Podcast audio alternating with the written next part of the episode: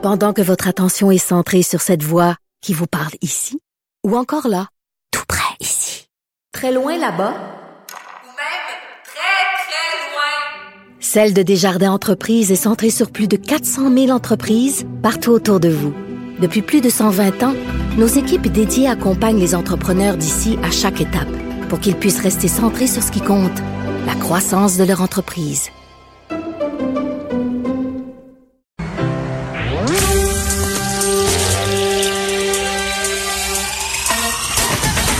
Jean-François Barry. Un été pas comme les autres. Le divertissement radio de vos vacances. Cube Radio. Jean-François Barry.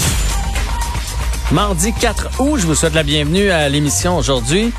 Ce qui retient l'attention d'entrée de jeu, euh, c'est vraiment cette explosion au Liban, du côté de Beyrouth. Je ne sais pas si vous avez vu les images de ça. C'est incroyable. Euh, explosion, euh, on ne sait pas de quoi elle a été créée, pourquoi ça a explosé, mais ce qu'on sait, c'est que ça a touché un entrepôt de matières explosives, des, résidus, des déchets qu'on stockait là-bas, là, si je comprends bien. Et euh, le feu a pris là-dedans et ça a explosé. Mais vous dire à quel point ça a explosé, il y a plusieurs vidéos qui circulent présentement sur les chaînes de nouvelles ou encore sur les médias sociaux parce que ça a commencé avec euh, de légères explosions. Alors les gens ont vu de la, fumée, se sont mis à filmer. Vous savez comment on fait, on sort notre téléphone, on filme. Euh, un peu voyeur, puis tout d'un coup qu'on aurait la vidéo qui se fait le tour du web. Et là, effectivement, ils l'ont eu parce que suite à cette fumée-là, il y a eu, je vous dis, là, un champignon incroyable. Et euh, on a vu les bâtisses trembler alentour. Là. C'est sur des kilomètres. Donc, il y a l'épicentre dans le fond de l'explosion, mais on a vu comme les répercussions de ça sur des kilomètres. Et là, on voit maintenant que ça s'est retombé, là, des vitres qui ont éclaté. Là, tantôt, j'en jasais avec euh, Frédéric qui travaille avec moi. C'est un peu d'équivalent si ça s'était passé. Ici, là, on est euh, coin Berry et Sainte-Catherine. C'est comme si l'explosion avait eu lieu au pont Jacques-Cartier, mais ici aussi, là, on est au moins un kilomètre du pont Jacques-Cartier, on aurait eu les vitres pétées et tout ça, des voitures renversées. Euh, vraiment, ça, ça a frappé dur et fort. C'est incroyable les images qu'on voit présentement. 27 morts, 2500 blessés, mais on s'entend que ça, c'est préliminaire.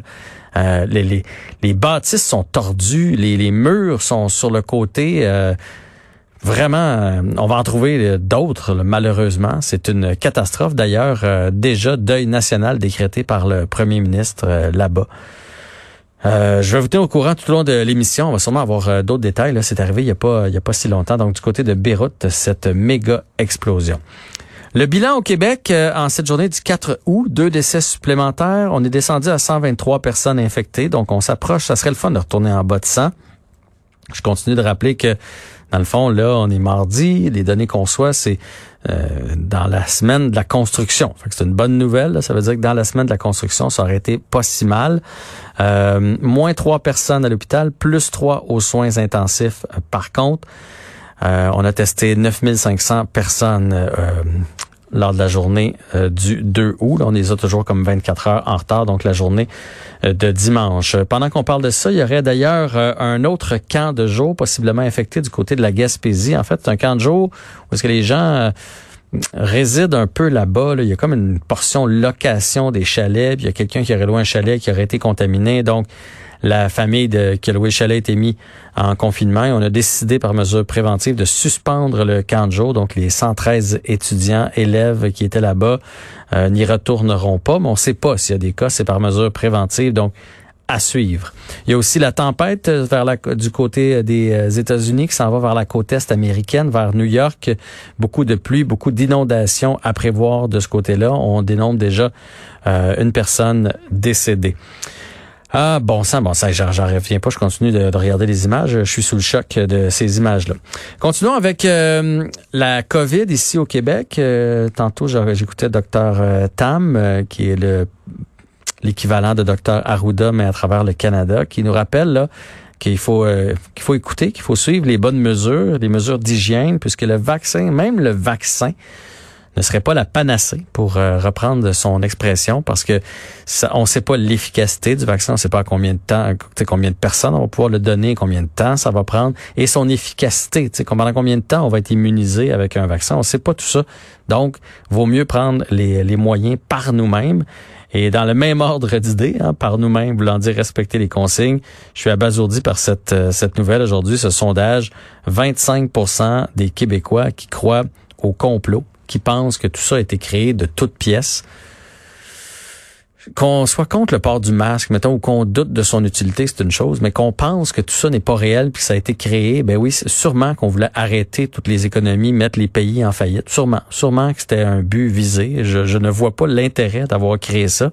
Il y a 13% des gens qui croient que ça a un lien avec euh, la technologie euh, du 5G. Euh, Donc, qui pensent que tout ça a un lien ensemble, la COVID et le 5G. 13 là. Fait que ça, ça veut dire que vous croisez vous croisez 100 personnes, il y en a 13 qui croient ça. C'est quand même assez incroyable. Je vais essayer de vous faire réfléchir dans les prochaines secondes sur l'utilité de se protéger et à quel point c'est si peu pour nous.